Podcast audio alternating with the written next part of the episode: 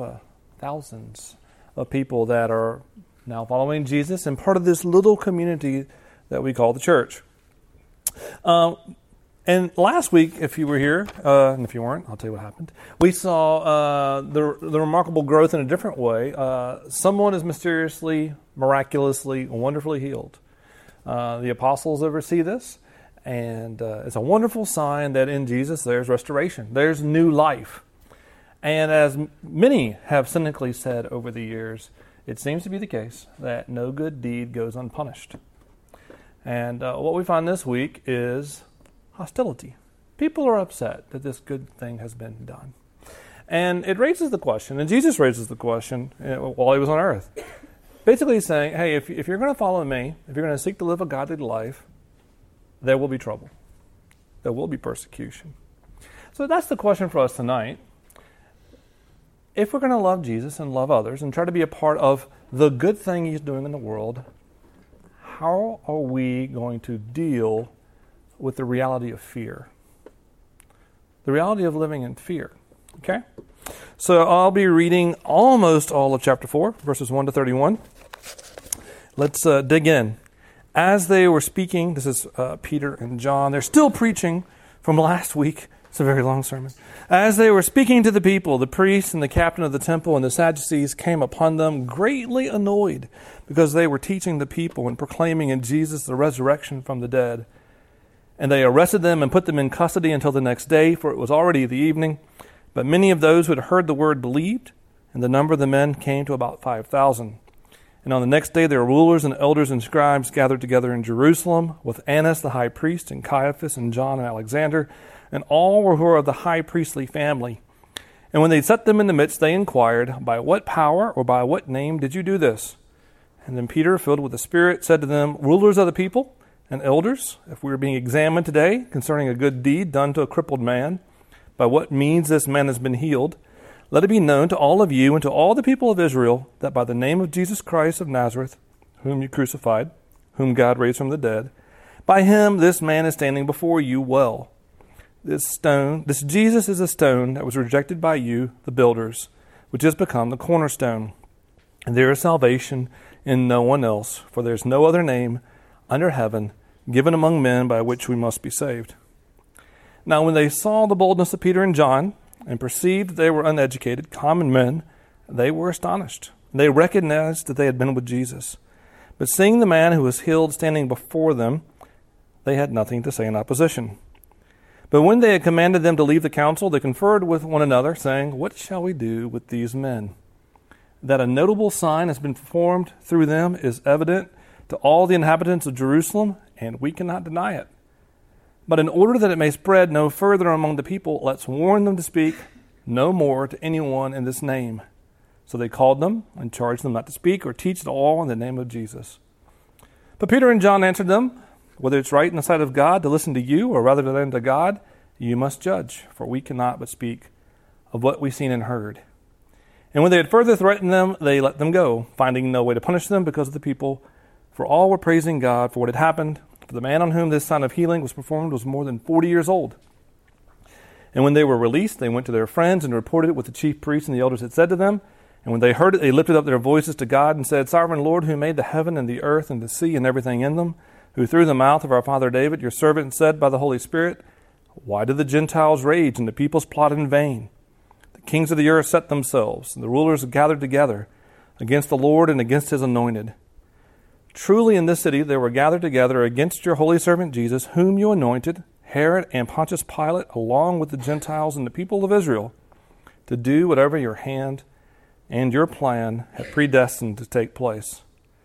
Now, Lord, look upon their threats and grant to your servants to continue to speak your word with all boldness while you stretch out your hand to heal, and signs and wonders are performed through the name of your holy servant Jesus. And when they had prayed, the place in which they were gathered together was shaken.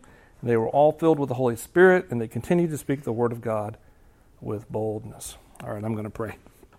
Feel free to join me if you like. Great Father, we ask you show us wonderful things in this your word. Be kind, Lord, to sharpen our minds and soften our hearts. Show us your love. Show us your good plan. Uh, break through our cynicism. Break through our hard heartedness. Uh, give us the love for others that you have for your people. We ask these things in your name, Lord Jesus. Amen. I want to take you to a scary place. Warning, this may trigger some of you. Scary place is Appomattox Elementary School, sixth grade boys' bathroom. I was there. Yeah, a long time ago. And uh, I was on my way to lunch, and I had, had to stop by the bathroom. And this trip to the bathroom was complicated for a couple of reasons. First of all, it was after Easter, which means my pocket was full of chocolate footballs.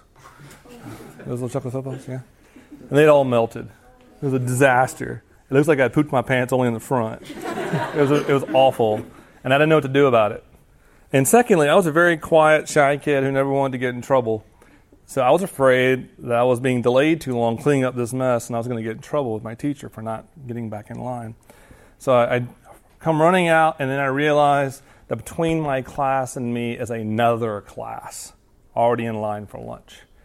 And I'm conflicted. I don't know what to do. Because for seven years now, I've been told this is line etiquette. You don't break in line, right?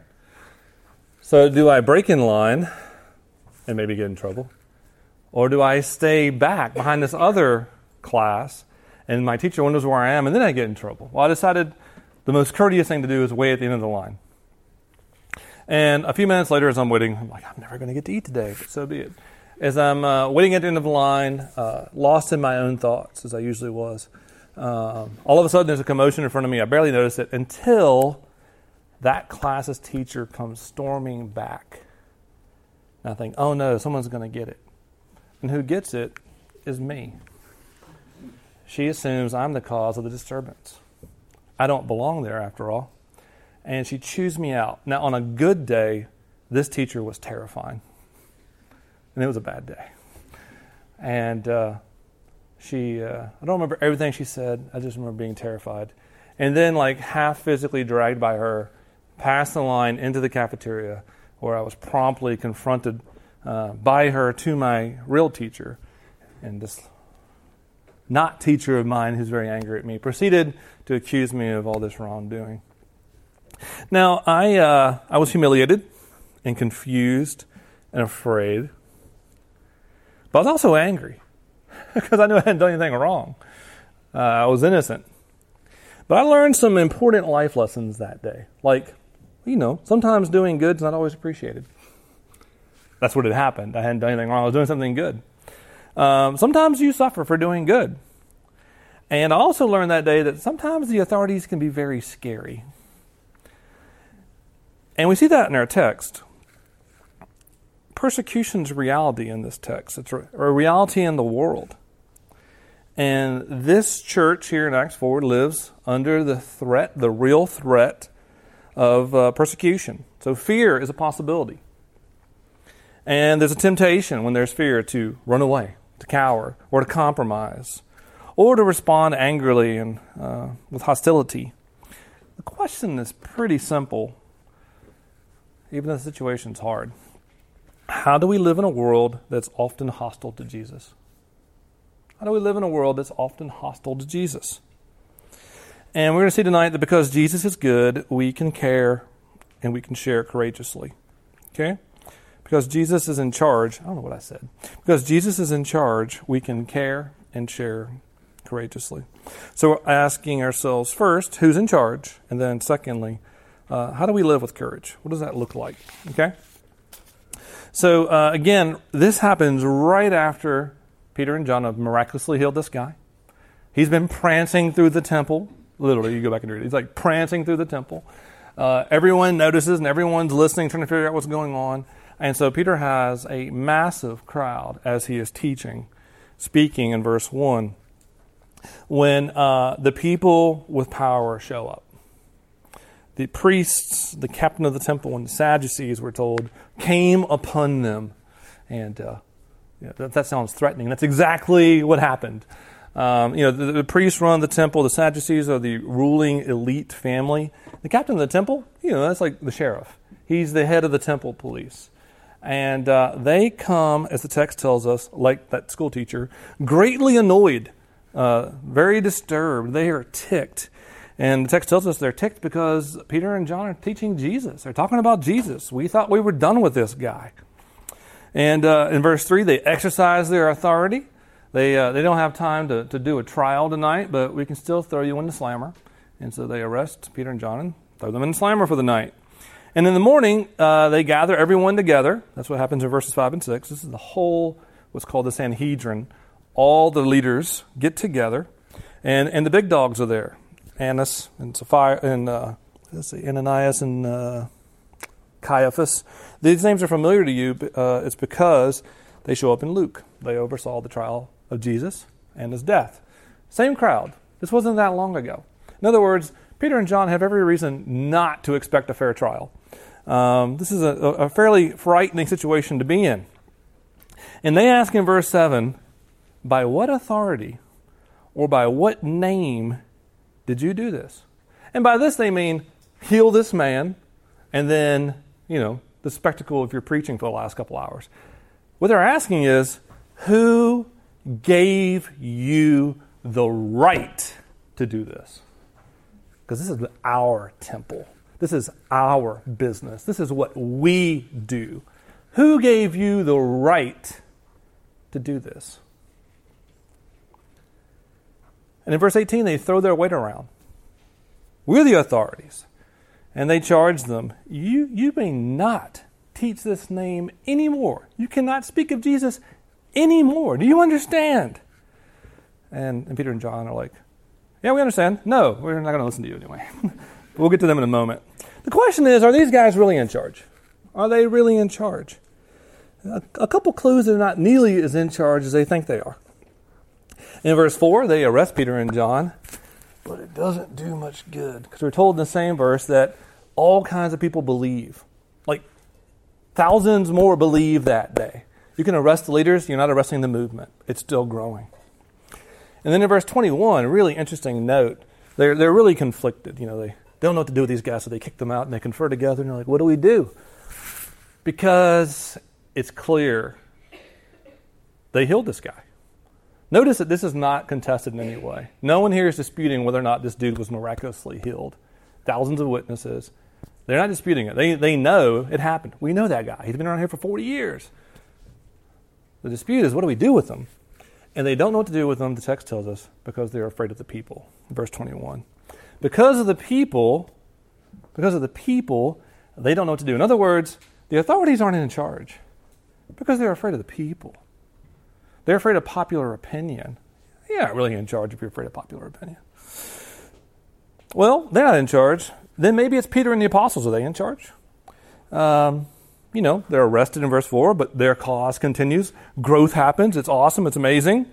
And then in verse 13, when they're called before the Sanhedrin, it would have been incredibly intimidating. It would have been like more of you in a big semicircle, only older, um, like all like all interrogating me at once. Um, you know, 70 or 80 elders, powerful, influential, and I know you're already predisposed to dislike me, uh, all interrogating me at once. That was the situation. And uh, we're told in verse 13, they are unfazed. They are bold. They are clear. They are not afraid. We're also told that they are so astute, so clear in their speech, that uh, those interrogating them notice, like, wait, wait, these guys are from Galilee. They are backwood hicks. They are not supposed to sound like this. They're not supposed to talk like this. And it concludes here that they recognize they've been with Jesus. Uh, in other words, being with Jesus is an education in itself. Uh, I had a friend uh, in ministry years ago, he's much older than me, who was the campus pastor for RUF at Vanderbilt. If you don't know Vanderbilt, it's a very good school. My friend, on the other hand, if you ever met him, you'd think, you might not be able to get a job like cleaning the floors in Vanderbilt.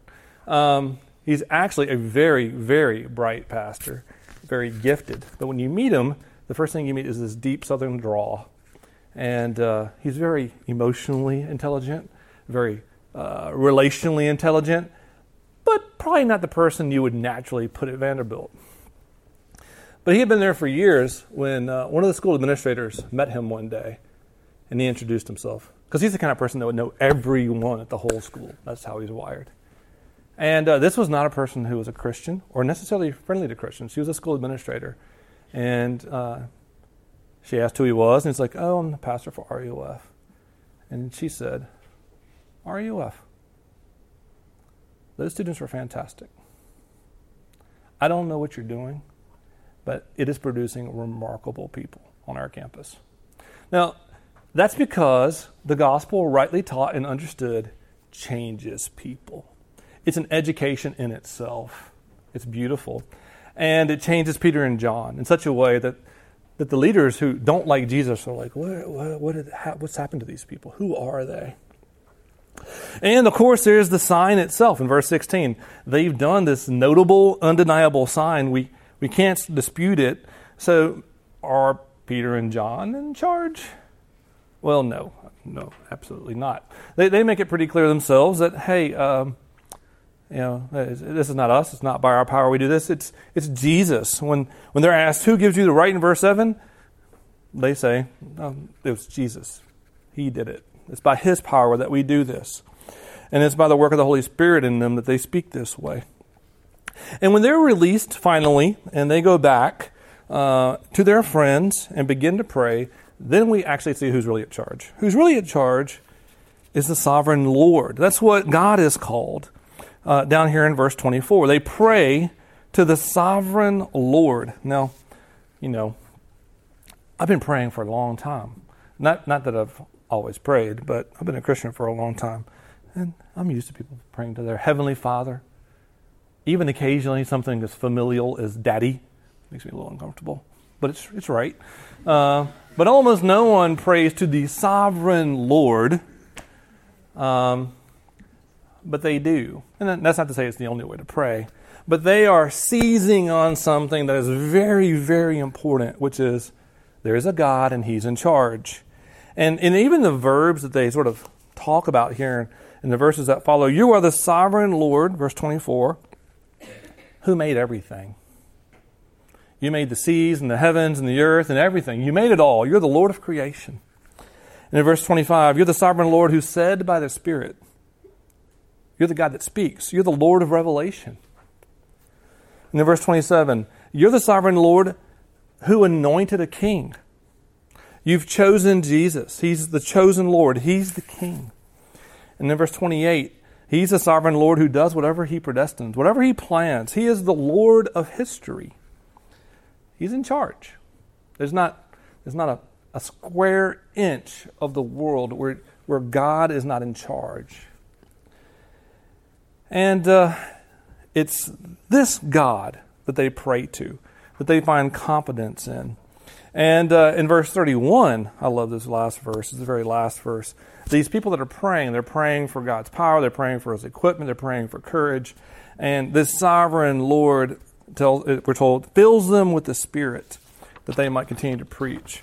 And uh, man, uh, what, what this means, friends, is that uh, the arresting authorities, the people that seem to be in power, have, you know, ratcheted up the pressure of suppression in order to arrest the, a movement of the growth, the growth of the group. And so the people go and pray, and God says, okay, let's see, oppression's happened. What do we do now? How about we equip a lot more people to do exactly what Peter and John did to get in trouble? In other words, exactly what the arresting authorities were trying to prevent, God is reversing. Um, it may appear appear that the world's authorities are in control. They've rejected Jesus, He died. But we're told here that was God's plan. It may appear they're slowing down the efforts, they're, they're uh, suppressing the growth. Nope.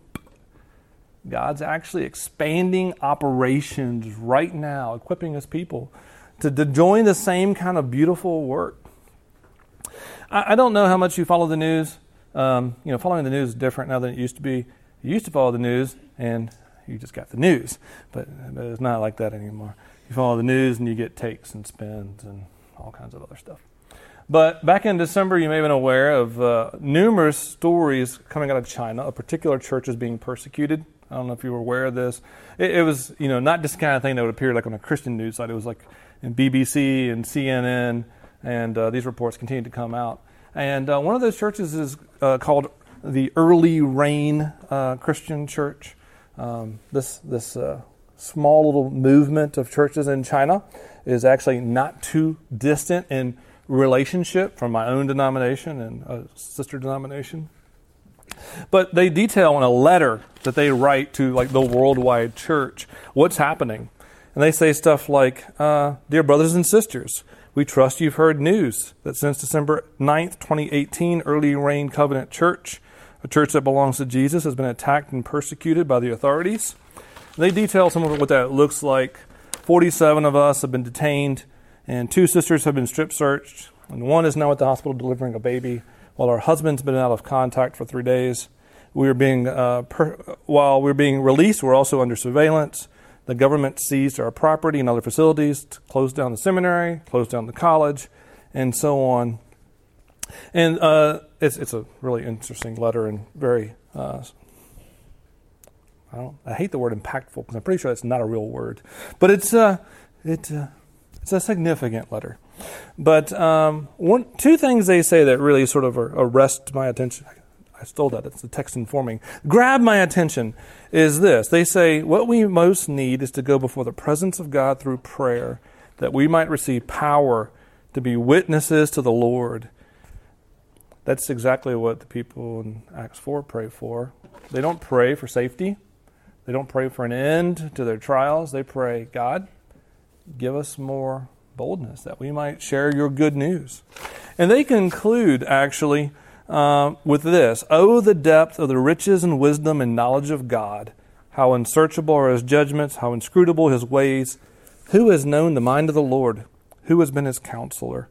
Uh, that's a really interesting way to end a letter, but this is what I think they're doing, and this is what I love. We think to get courage, we need more of me. Like, if I'm afraid, I have a little me, and, and to get more courage, I need to be a bigger version of me a bigger, better version of me. I've got to muster up the courage. And that is not at all what's happening here in this text or in this letter. What you need is a bigger God. What you need is to realize just how great the Lord is, how powerful He is, how good He is. These churches realize it, and they're unafraid. And they go out caring and sharing, even for their enemies, because God is good and God is great to them. Okay, so what does it look like to live with courage? And these are just a couple points. I'll throw them out pretty quickly. Uh, if God is great, and He's big, and He's powerful, and He's sovereign, uh, we can live with courage. And that means sharing and caring with charity. It's very interesting that while Peter and John are being interrogated by the same people that killed their leader, Jesus, that they're not angry, they're not hostile. Do you see Peter and John, anyone here being accusatory? I mean, they, they do say, like, you killed them, but they're not, because they did, but they're not being super nasty about it. They're not being nasty. They're not being condescending. They're not being disdainful. Actually, they're being pretty respectful. They, they, they actually acknowledge them. Rulers of the elders and the people. They're being charitable. They're treating them with dignity and respect because they're created in the image of God because Jesus commanded us to love our, our enemies. And so, living with courage in a world that's hostile to Jesus means being charitable to everyone, pretty much all the time. And, and we see Peter and John doing this. But it also means uh, living with conviction. That when these same uh, leaders, these authorities say, You can't speak in his name anymore, they reply, Well, whether it's right in the sight of God to listen to you rather than to God, you must judge. Meaning, we've already made up our minds, we're not listening to you because we have to listen to God. Our consciences are bound. He is our Lord, you're not. Sorry, wish I could help you. Unfortunately, you're wrong. And I have to follow what God tells me to do. So, despite the threat, they move forward. They follow God's command under the conviction that God wants them to care and share the good news of what Jesus has done.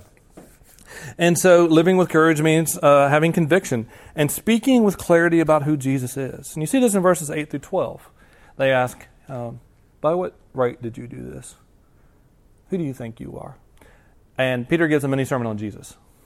Like he can't help himself. He, he like starts preaching almost again.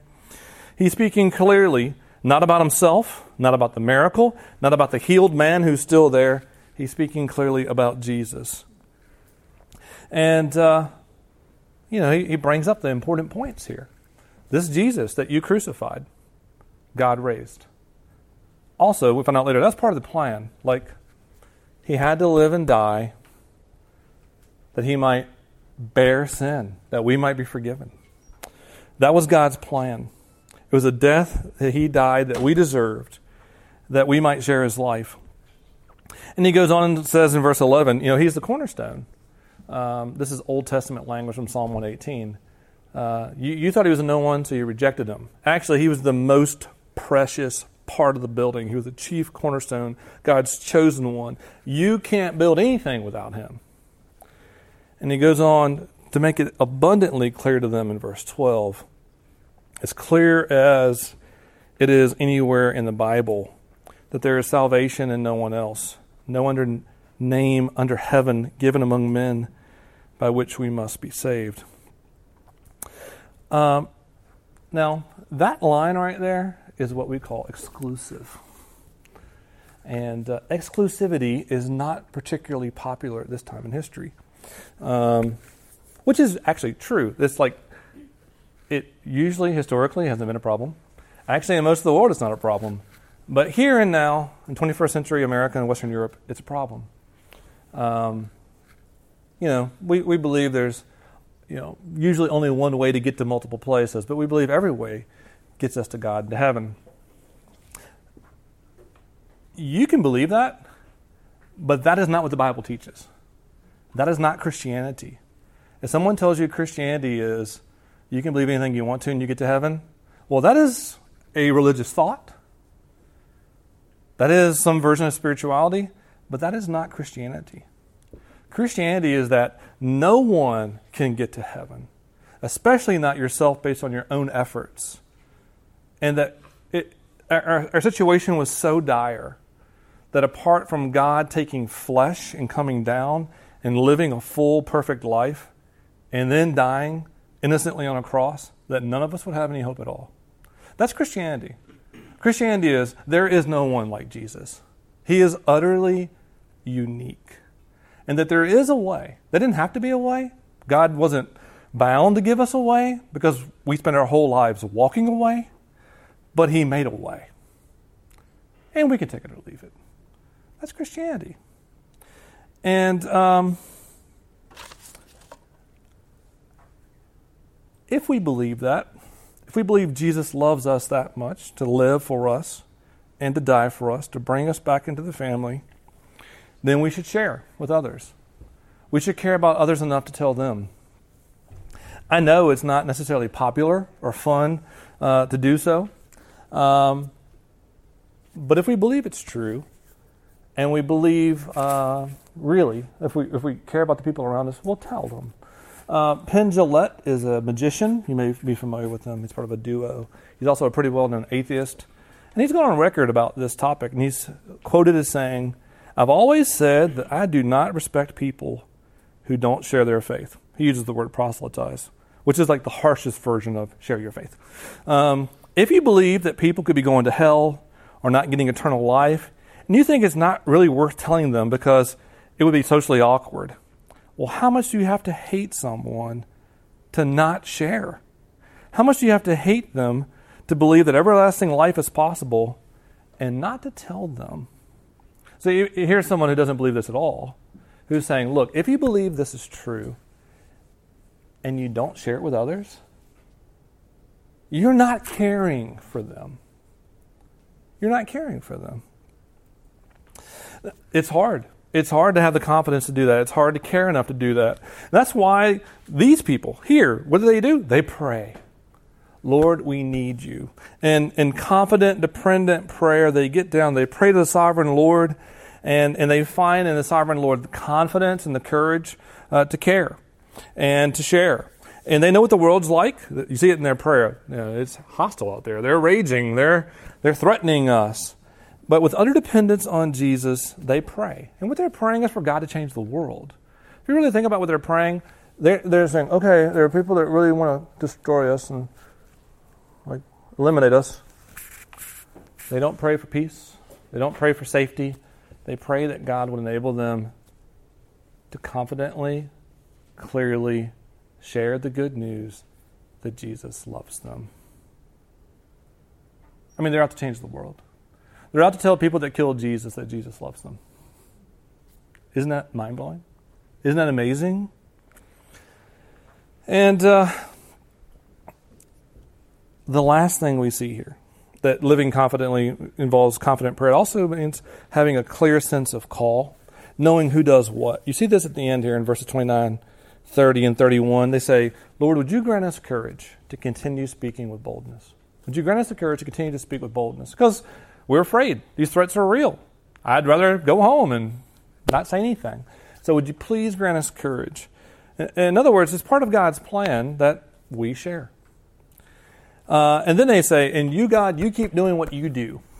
You do those miraculous things. You do those signs. God, you're the one that changes hearts. You're the one that changes lives. We can't do that. You do the things you do and give us the strength to do the things that we're supposed to do. And this is really important, friends, because if you think it's up to you to change people's hearts, up to you to save people, then you pressure. Then you manipulate. And uh, that's, that's why sharing the faith gets such a bad and ugly name because we manipulate or we shame or we pressure people. Um, the whole idea of persuading others is sort of becoming increasingly taboo in our culture. Like some, there's a recent poll uh, among Christians your age where 50% of them said, like, yeah, I shouldn't try to convince anyone that my view of Jesus is right. Um, and yet, we live in an entirely pervasive society of persuasion. It's going on all the time. And a, a great example of this is the Super Bowl. So, how many of you were at the Super Bowl party Sunday night? There's a lot of you, yeah. We were watching commercials, right? And uh, what are Super Bowl commercials? What are Super Bowl commercials aimed at? They're aimed at your loyalty. They want you. They want you. They want your money, right? Um, and so, um, you know, the Avengers Infinity War ad, um, Thanos snapped all the other ads into dust. It was by far the most impressive. Um, but, but, the most moving involved a football coach named Anthony Lynn, Chargers head coach, who uh, the commercial has him standing amongst, uh, among a bunch of first responders, you know, um, firemen and EMTs and such. And he's relaying a story about how he had a tragic car accident in 2005 and how he could have died. And uh, at that point, as he's talking, uh, two of them step forward and introduce themselves, and then a third one. And they're, they're telling him, We were your first responders. And this big, muscular, intimidating football coach breaks into tears. It's powerfully moving, it's beautiful. These are the people that saved him. It's, it's a wonderful, moving, beautiful picture of what salvation looks like. And then Verizon, America's most reliable network. Man, uh, so I'm mad. I'm angry. Verizon, you had nothing to do with this. Nothing whatsoever. You are manipulating me. You get no credit. You get no credit at all for this beautiful story. Why should I give you an ounce of credit for the fact these people saved Anthony Lynn? That kind of thing is going on around you all the time. That kind of persuasion is going on all the time. It has no linear logic whatsoever. Let me make an impression. Oh, you like that impression? You should love us. Um, man, you are being manipulated and persuaded all the time in our culture, and you have no problem with it usually but you should maybe. As you can tell, I have a problem with it. um, meanwhile, telling people that historically God took flesh, lived and died for them because he loved them, that's not okay. What? How is that not okay? How is it not okay, friends? I know we don't want to do it because we're afraid. But we have a God that's in charge, and He's good. He gives us courage. I want to finish with a story. I I, uh, I started with the sixth grade version of myself. That's a terrible place to leave you. I want to leave you with something a little more closer to your experience, and uh, and that's a different student. Uh, about five years ago, uh, God brought to us a very special young lady uh, from rural Wisconsin, who uh, from from our first day here, was pretty clear to me that neither this school's academics nor this school's social life were too big for her. I don't remember ever seeing her stressed, hardly ever. School was pretty easy, and she was sort of a social animal. And everyone liked her. I think that's pretty true. Everyone liked her for a good reason. What became pretty clear to me uh, her first year and some of her second year is that, uh, yeah, she was popular, but man, she cared. A, by the way, I got her permission to share the story. Uh, so that's the way it works. Uh, man, she cared a lot about what people thought about her, an awful lot. So even though she loved Jesus, she was terribly afraid to tell them anything about Jesus. And she was afraid to invite them to RUF because you might not know this.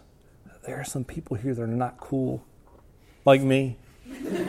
and uh, what will my friends think if they come? And that means for a, a, good long while, she, she, she didn't put these two parts of her life together.